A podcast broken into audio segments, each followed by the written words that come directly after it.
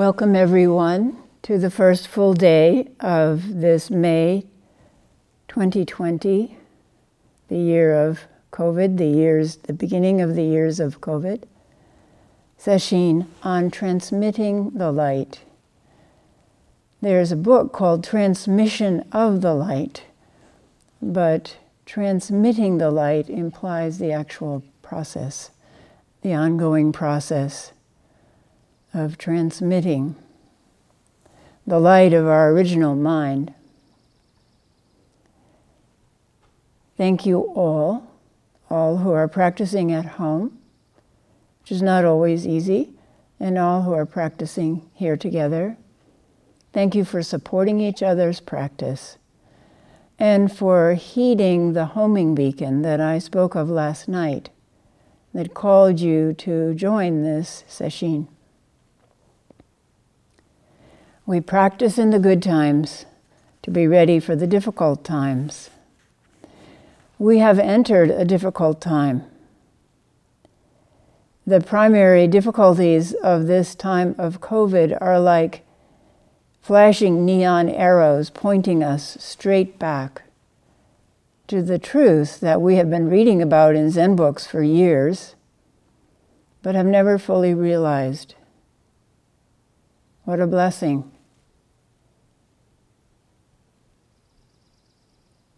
To realize there's further to go, to have our life experience show that to us. The truth of impermanence, one of the three fundamental truths of Buddhism. Okay, impermanence, yeah, but not at this pace and not for this long. When will I be able to go shopping on a whim and buy something I don't really need? To try to end my suffering? When will I be able to get a new tattoo to try to end my suffering? Or a haircut? Or my nails done? Or a new pair of shoes? When will I lose my fear of having someone near me cough? Of becoming ill and dying? When will I be able to see and hug the people I love?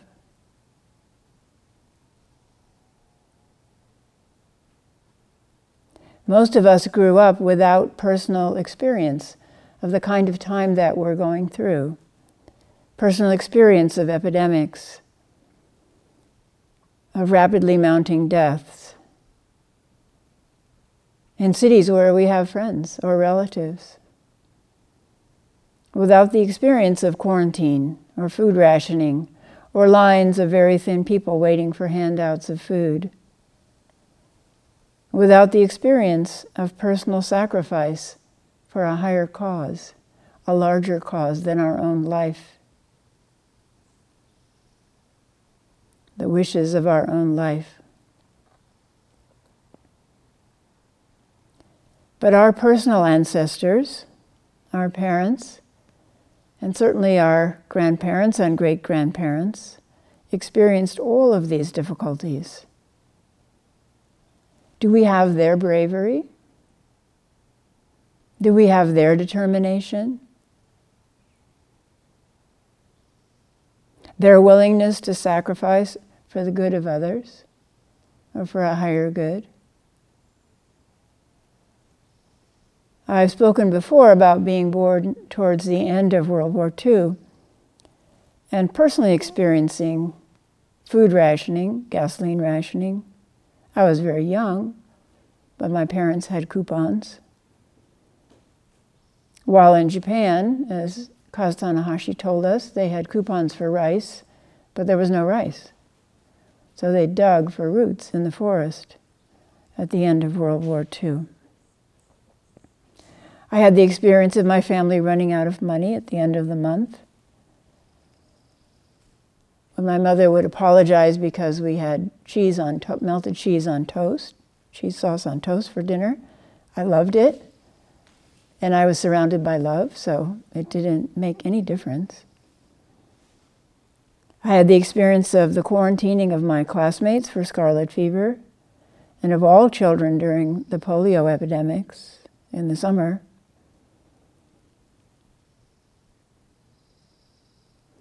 Not having not having the experience that we're having now of not having what we want makes the experience of having quite vivid and joyful of what we actually have. That's why I'm asking us all to do gratitude practice at night, to shift the mind's tendency towards looking at what's lacking, to shift the mind to what we actually have. Not having makes the experience of having quite vivid and joyful. Here at the monastery, we have designated shoppers who go out once or twice a week wearing masks and gloves. And this week, two of them who were out, one for the first time, returned with bright eyes and told me, It's amazing out there. I said, What's amazing out there? They said, People. There are people out there. I talked to the ladies at the post office, and they are so nice. Yes, that's what we discover when we don't have. That's one reason we enter the voluntary restriction of sesshin each month, to simplify our lives drastically, to eliminate distractions to the mind, to just sit, to just walk, to just eat, to just look,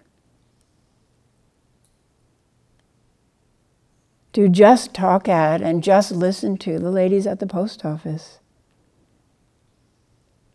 to clarify and empty out the mind, and then to find simple joy in meeting people. Fresh. Fresh moment by moment, fresh.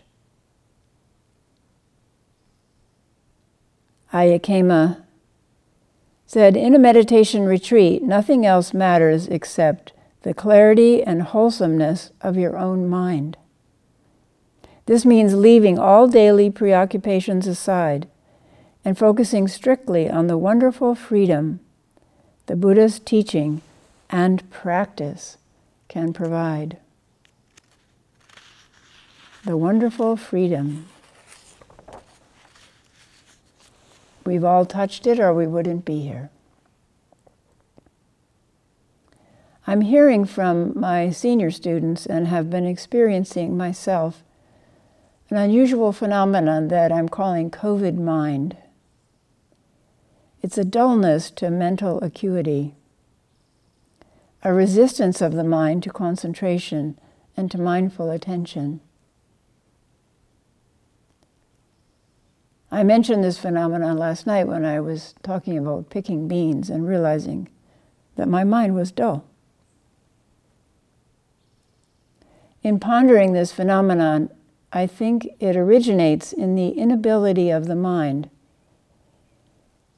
to hold on to past and future as strenuously as it has in the past. Our sense of time our continually constructed sense of self depends upon the mind holding a narrative of past history and a planned future. And this seems to have been altered for many people. This virus was only given a name by the International Committee on the Taxonomy of Viruses of the World Health Organization Imagine you could have a job naming viruses. I think there are 200 COVID viruses, something like that, that have been found in bats. So, this proves actually the interconnectedness of all life because uh, this was transmitted, this infection, from bats to humans and then spread. So, we are intimately connected now with bats we are sharing some of the RNA that they sheltered in their bodies. So it was given a name 140 days ago. Our awareness of the danger of this pandemic is much shorter. We entered self quarantine here on March 14th, which is 66 days ago. But 66 days doesn't compute with how the weeks seem to be flowing by. On the news, I saw somebody saying, I can't remember what day this is, but I know it ends in a Y.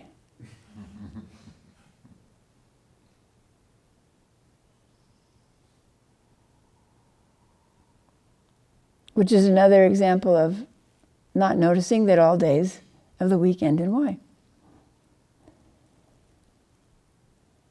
Hogen and I used to go square dancing every Monday evening. It stopped only 66 days ago, but I can barely remember what it was. I glimpsed my square dance clothes in the closet when I passed by, and they seemed to belong to another person, another lifetime. When our minds try to run down the deeply cut mind ruts of, this is what I do on Mondays, or this is what I will do in June, the brakes are applied to the cart of mind by, by COVID. We are blocked by, we are blocked by a venerable practice in Zen. Don't know mind. A venerable practice which we are practicing more acutely now. This is what I will do in, I don't know. The governor said I could do this. A court in Baker County said, no, she can't do that. The Supreme Court of Oregon said, yes, she can do that. What are the implications for me? For the first time, we're forced to experience a more naked life of uncertainty, a more naked experience of uncertainty. Will we have to wear masks through the fall, the winter, into the next year? Will we have to go out of quarantine and into quarantine again? Keep our masks at hand and gloves? We don't know. A more naked life of uncertainty and a more vivid experience of what has been hiding behind the relentless activity of our minds and bodies. A more vivid experience of dukkha, of basic unsatisfactoriness. Unsatisfactoriness barely and only temporarily lessened by a favorite chocolate bar. It's very interesting to watch when we reach Food is an example. Reach for food to satisfy or dull that sense of dissatisfaction, basic dissatisfaction. To just eat slowly and watch. One bite, does that relieve it? Second bite? Third bite? And when does the sense of pleasure, temporarily overwhelming, the deeper sense of unsatisfactoriness. When do they meet and cross? And when does unsatisfactoriness emerge again? Unsatisfactoriness barely and only temporarily lessened by a chocolate bar or by baking and eating a new dessert or a Zoom meeting with family or friends that is just a facsimile of intimacy or the 10th online movie. COVID has put us snakes in a bamboo tube. And someday we may be very grateful because it is showing us exactly, exactly where we need to work. Ayya Khema again. If the whole universe can be found in our own body and mind, this is just where we need to make our inquiries. We all have the answers within ourselves. We just have not gotten in touch with them yet. The potential of finding the truth within requires faith in ourselves.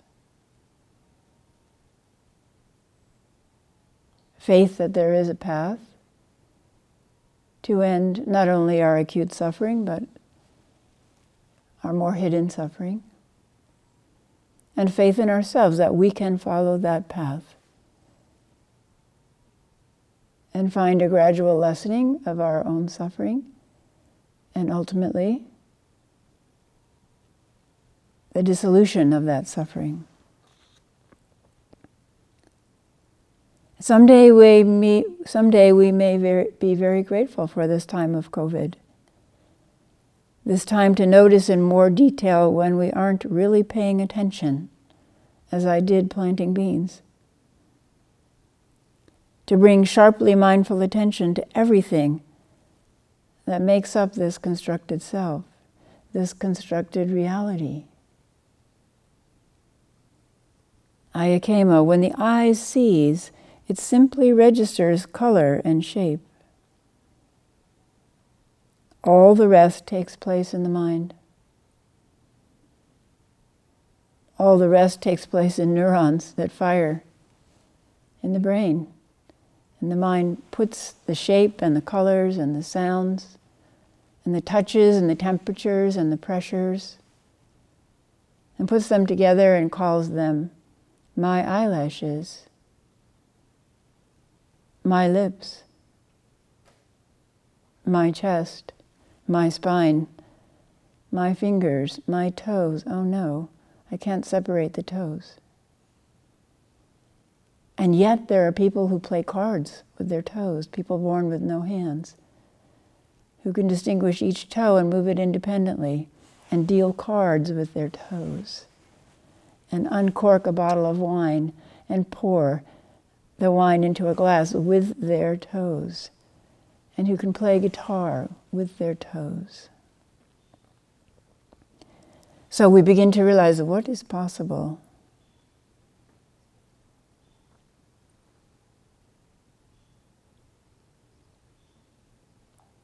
What is possible when we really examine what is within what we call our body, heart, and mind, and what seems to be without. COVID gives us a chance to go back to the basics, to the Eightfold Path. Right view, something is off kilter, I am suffering. This is exactly the truth the Buddha spoke of. Right action, there is something I can do about this. I need to practice to see through this mind created difficulty. Right energy, I need to spend time. I'll go to sesshin. I need to notice and gently pull the mind back when it wanders. Right speech. In sesshin, this is silence. As much as you can maintain those who are practicing at home. When the mind settles, when inner quiet appears, it begins to remove the thick fog of thought that obscures our experience of prajnaparamita, underlying universal truths, transformative truths. Right mindfulness and right concentration, I will pay closer and closer attention to the rich tapestry constantly woven of my basic experiences, body sensations, feelings, and thoughts, moment after moment. Ayya Khema, in meditation, we have to give ourselves totally, with no holding back. Whatever meditation subject we have chosen, we must become immersed in it. I find that the four foundations of mindfulness, going back to basics, at times of stress or at times when we realize the mind is foggy, the four foundations of mindfulness, which I'm leading each morning, which you can ignore or pick up, are my own foundational morning practice and are a huge support. Because mind wanders off from body during the night for hours. And we get up in the morning and they're not united. The evidence of that is how we stumble around until we bring them together. And if we do the four foundations, It assists in that process. Ayya Khema again, there is this difference between one who knows and one who practices. The one who knows may understand the words and concepts, but the one who practices knows only one thing, namely, to become that truth. Words are a utilitarian means not only for communication, but also to solidify ideas. That's why words can never reveal the truth, only personal experience can. We can attain our experiences through realizing what's happening within and why it is as it is. This means that we combine watchfulness with inquiry as to why we're thinking, saying, and reacting the way we do.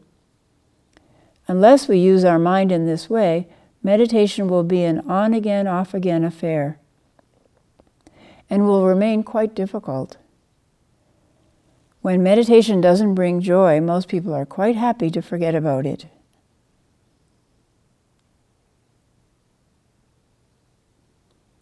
This sesshin is about the ancestors,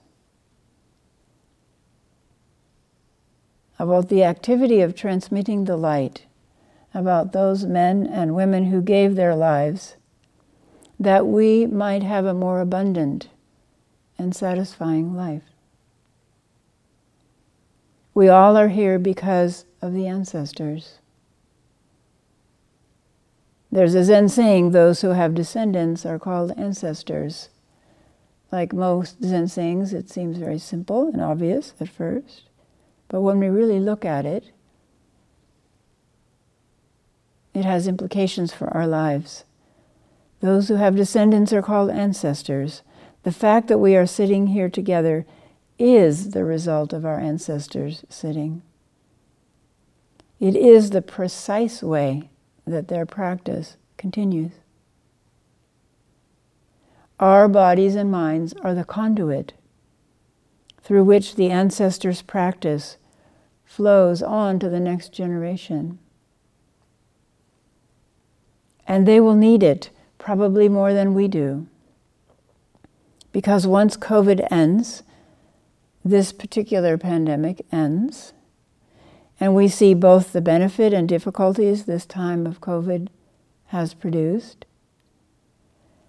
we are still faced with climate change and the prediction of new kinds of pandemics and of severe economic difficulties. Those who are born after us, those who are young now, will need clarity of mind and kindness of heart, even more than we do now. During this sesshin, Dharma holder Kisei and Dharma teacher Jogen and I will be giving talks on five of our ancestors, both men and women. Originally, I had intended to lead off with Maezumi Roshi, my root teacher. We just celebrated his, the 25th anniversary of his death, both here at the monastery and also with the White Plum teachers. But I discovered that we need more time to figure out how to play a video of him teaching because I would like you all to see his face and hear him teaching. Thus, today I would like to tell you more about the great teacher Ayya Khema was born in 1923 and died in 1997 at age 74 years. I first learned about her about 30 years ago at a meeting of Western Buddhist teachers with His Holiness the Dalai Lama in Dharamsala. There I met two teachers, a man and a woman, who had studied with her, and I was very impressed with their dedication to practice and their clarity of mind and their clarity about basic Dharma principles. If you're investigating a new teacher, examine the product, examine their descendants. Why would we add a Theravada teacher to our lineage? We chant Ayya Khema's name in our lineage because she was a very, very courageous woman who was determined to settle the question of life and death. And also because she was proactive in providing opportunities for other women to practice Buddhism. She was truly a pioneer. Ayya Khema had a life that acquainted her well with the fundamental issue of human suffering as well as the realities of impermanence and no fixed self. She was born in Berlin, Germany in 1923 to Jewish parents. This was the time the Nazi Party was gaining strength. When she was five years old, a kindergartner, her parents sent her on a transport of 200 Jewish children to Glasgow, Scotland. Those of you who have a child around five years of age. Can you imagine what that was like? When we were teaching marimba in the elementary school in here in Clatskanie, because my children are grown, they're adults now, and I saw a classroom of kindergartners, of five year olds, come out into the hall, and I looked at them and I thought, they shouldn't be allowed out. Mm-hmm. They looked so sweet and vulnerable and innocent.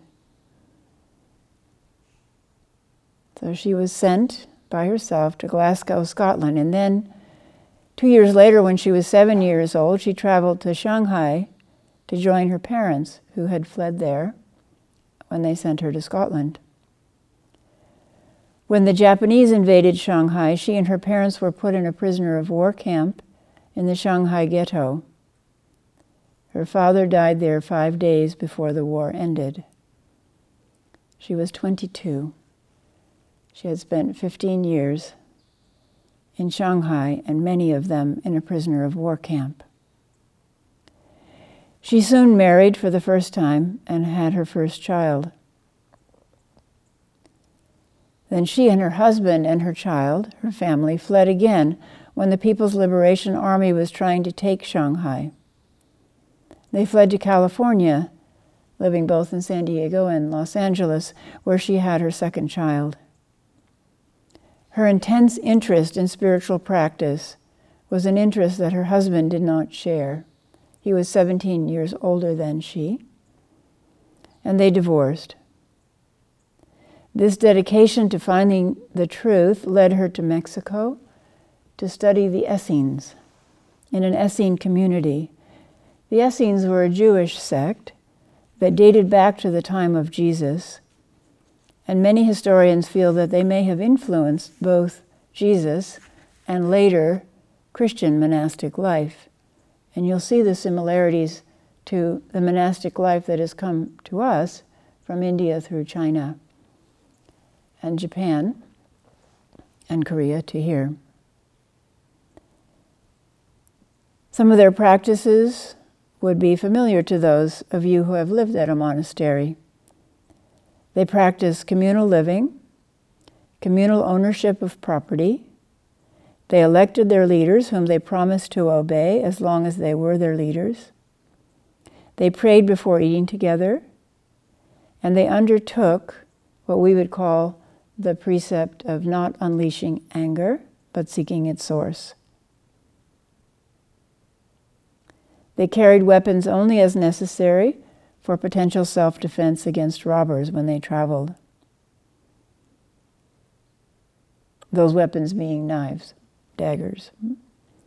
They actively practiced spreading peace and devoted themselves to charity. In the Essene community, Khema married for the second time, and the entire family became lifelong vegetarians. The family traveled extensively, including to South America, New Zealand, and Pakistan. Everywhere she went, she took her burning desire to find answers to suffering. She studied Zen at San Francisco Zen Center and at Tassajara. She studied Theravada in Burma, where she developed an interest in learning and then ultimately teaching the jhanas. She studied in Thailand and Sri Lanka and then she went to Australia where she founded a forest monastery with one of her teachers, Phra Khantipalo, as the abbot. She was then 55 years old. She was determined to become ordained, but it was not possible for women to become fully ordained in the Theravada tradition that she ended up studying in and teaching in. So she received ordination in a Chinese Foguang Shan order, the first Western woman to be fully ordained. She was then 65. Foguang Shan is a very interesting movement. It has over 3,500 monastics in over 170 centers around the world. It, has, it is famous for its dedication to education and charitable outreach. They maintain many schools, elementary through high school, uh, and orphan- orphanages, a number of free colleges and universities, libraries, translation centers, publishing houses, retirement homes, cemeteries, drug rehab programs in prisons, wildlife conservation areas, their own TV station, and free mobile medical clinics serving remote villages and overseas relief. When we were visiting a teacher that Hogen had met in Taiwan, we were in the hotel, and I always turn on the television to see what's on television in different countries. And there were several Buddhist channels, full time, with masters teaching and chanting and so on all day long. And one of them, and it may have been the Foguang Shan order, I didn't know about that order at the time, they talked about a Buddhist relief effort to America. And they uh, had established a free clinic in Boston to do acupuncture, Chinese herbs, and Western medicine in a poor area of Boston. And it was amazing to me because when I was growing up in Christian tradition, we, we had relief efforts you know, missionaries sent to China to establish free clinics and educational institutions and orphanages and so on. And now the Chinese were returning the favor to the poor people of America. Isn't that wonderful? The year before her ordination, she helped organize the first international conference of Buddhist women which became the Sakyadhita International Association of Buddhist Women. And she established a convent for Buddhist nuns on an island off the coast of Sri Lanka. When she was 66 years old, she returned to Germany and began teaching at Buddha House in Munich. She had been suffering without letting most people know from breast cancer for 10 years and she decided to have a mastectomy. She was five weeks in the hospital because she became very close to dying, an experience that she found quite positive. This is her description. There were two days in the hospital when I had that feeling that the energy was leaving, through the feet actually. There was a collapse of the whole system. Losing one's life energy is actually a very pleasant state because there's less self assertion. I mean, you haven't got the energy to assert yourself. So things are more acceptable. Everything is acceptable. It's fine the way it is. One could say that action of dying, if there's no resistance, is extremely pleasant. That seemed to be less and less life energy within the body, and I was ju- just relaxing into that. I was perfectly willing to let it happen, but then these doctors came round my blood pressure just went way down, way down. I mean, almost to not happening. And that's when you lose all your energy. It was a very interesting experience. And now I can see it's extremely pleasant. It's just letting go and disappearing. And it's very nice. So that time when the doctors came around, she was revived. And she died four years later at Buddha House, where her ashes are kept in a stupa. And I would like to finish by reading you some of her teachings.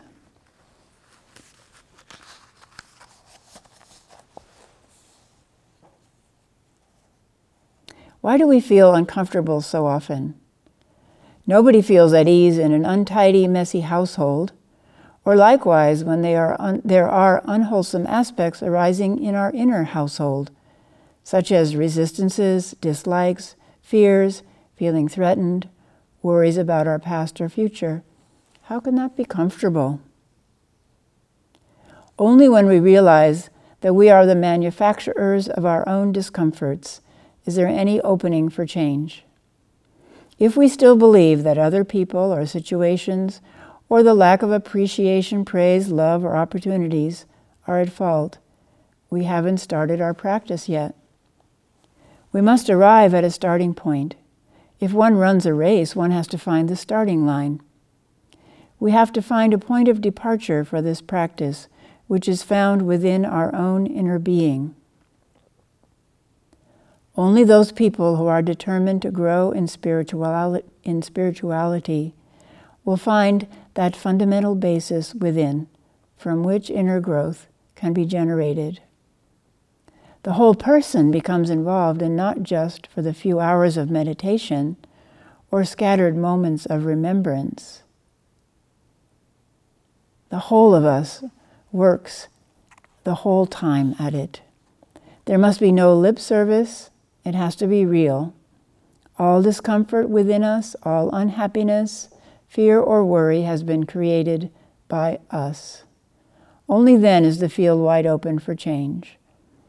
That moment of acceptance and realization changes our whole world because now we can do something about our lives. Until then, we are helpless victims. We cannot change the world or other people. We can hardly even change the behavior of our dog but we can change ourselves. As long as we only believe this but don't do it, we haven't started practice. We can even sit in meditation, but no results will show in our lives. Last night I forgot to ask.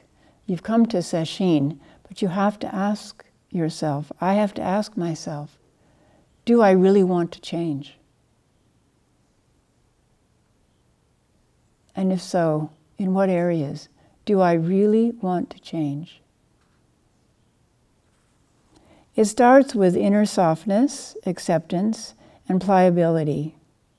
We become open to people and situations around us. If we retain our own ideas and viewpoints, continually liking or disliking the same areas of life, we are not sensitive to our inner reactions. Softness, acceptance, and sensitivity may result in a great deal of pain, but that's part of practice. However, because it's painful, it's often rejected. Surely that is the wrong way of dealing with ourselves. If we break a leg and don't want to have it set because that is painful, it would mean limping for the rest of our lives. That is the equivalent to looking for a lifelong anesthetic, which dulls all awareness and keeps us in a semi awake state. Because all of us have the six roots of greed, hate, and delusion, and the opposites of generosity, love, and wisdom, we are constantly manifesting one of these. Love and hate, greed and generosity are usually equally distributed in most people. Delusion, however, is the underlying factor of all of our mental, emotional activities, and wisdom is rare. We are not actually hating anyone because the person is hateful, but rather because our inner hate is looking for an outlet.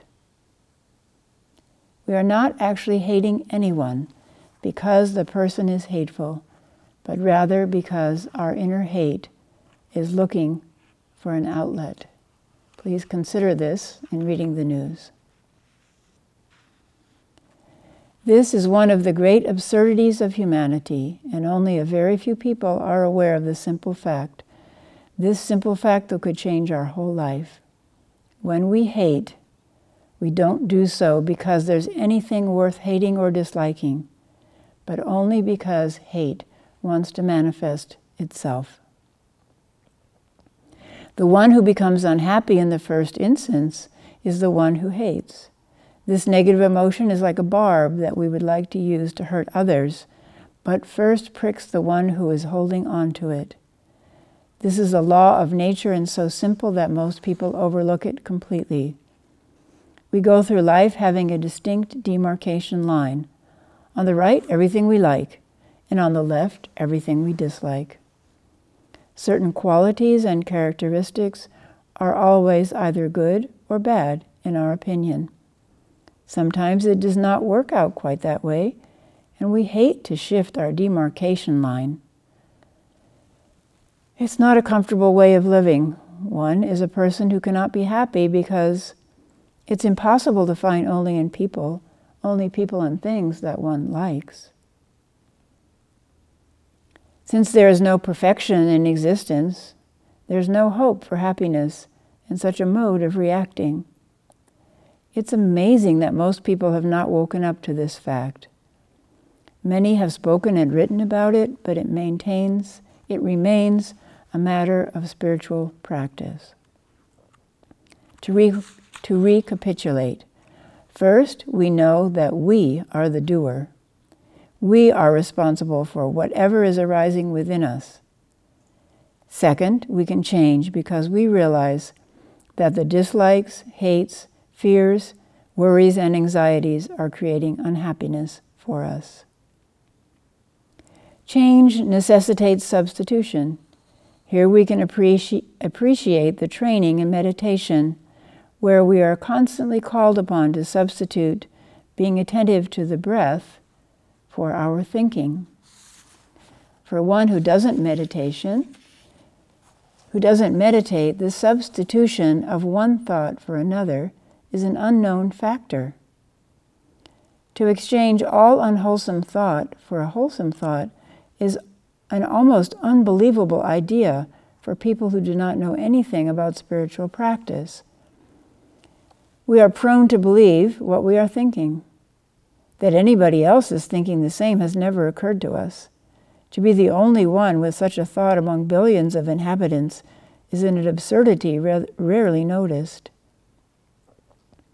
I would, I would change this a bit that we're convinced that everyone should think the way we think. And to think that our thought is the correct thought among billions of thoughts is an absurdity rarely noticed. The next important step in our maturing process is the recognition of our own dukkha, our own suffering. This seems so simple that one wonders why it is often di- difficult to follow through with it. If we have dukkha, like everybody does, we are in the first instance inclined to blame someone or something. We can start with people and continue with situations and include our sense contexts, what we hear, see, taste, touch, and smell. The possibilities for blame are infinite. But when we indulge in them, we are refusing our first insight, namely that we ourselves are responsible. If we hold fast to that understanding, then we begin to see, to see dukkha in a different way, namely as part and parcel of being human, as a universal and not a personal truth. However, when we are disliking our painful feelings and are not willing to accept the fact that our own mind is the culprit, then we will look for a scapegoat. This is a very popular pastime, and possible scapegoats are innumerable. When we remember that we're causing our own dukkha, we are back to spiritual practice. As we dislike our own dukkha, hate arises at the same time, which results in double dukkha. So please think of yourself reading the news and how this is manifesting in ourselves and in people around the world. A very pa- popular pastime is to look for scapegoats. As we dislike our own dukkha, hate arises at the same time, which results in double dukkha. Using insight into self made dukkha as our next step, we have a chance of changing the discomfort within from dislike and hate to at least acceptance. Eventually, a feeling of being at ease with oneself arises, without which meditation cannot flourish. These are fundamental aspects of ourselves that we need to investigate and experience. Spiritual practice involves one's whole being and the exploration of our reactions, developing sensitivity and vulnerability to others, and being able to roll with the punches. We begin to realize that there are certain necessary learning situations in our lives. And if we don't make use of them, we will get the same ones over and over again. If we look back for a moment, we may be able to see identical situations having arisen many times. They'll continue to do so for many lifetimes unless we change. Spiritual practice is not just sitting on a pillow, but more an opening of the mind to what is actually going on inside. If that opening is closed the moment we stand up, then we haven't really been meditating successfully. It is not so much how long we can attend to the breath or the sensations, but rather how aware and awake we become. Then we can use that awareness in our everyday reactions and thinking processes. There is the Cartesian view I think, therefore I am. Actually, it's the other way around. I am, therefore I think. Unless we can get some kind of order into our thoughts, and the emotional reactions that follow the thinking process, our mind will constantly play havoc with our inner household. The realization of where our dukkha comes from must be followed by the understanding that disliking it will not make it go away.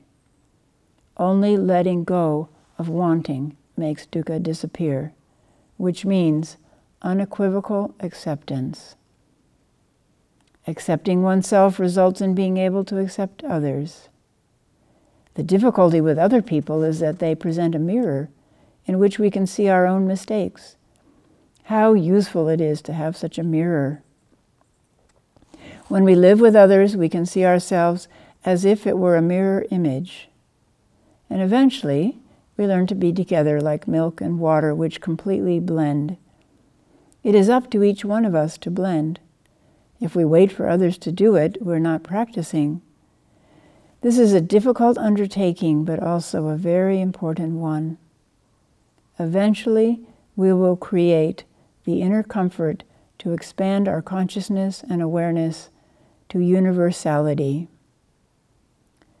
The world at large is very busy, and we get caught up in extraneous matters. The world inside is also very busy, but we can do something about that. We can quiet it down to see more clearly. The way of spiritual practice is nothing special, just our whole body and mind. So please practice with whole body and mind. When body objects or mind wanders off, Gently, patiently, return to the practice without letting the mind evaluate the practice. I said to this community when we opened this session, don't let the mind evaluate, move on. If you fell asleep during the entire last period of sitting, just notice I was sleeping during the last period of sitting. Renew your energy, however best you can do that and go into the next period with determination to see through suffering, to transform suffering into benefit. Right now, there are many worries about the economy, but our spiritual practice is the very best investment we can make. The very best investment we can make. It brings dividends beyond the mind's capacity to evaluate or know or measure. So please continue your practice with determination and kindness. Thank you.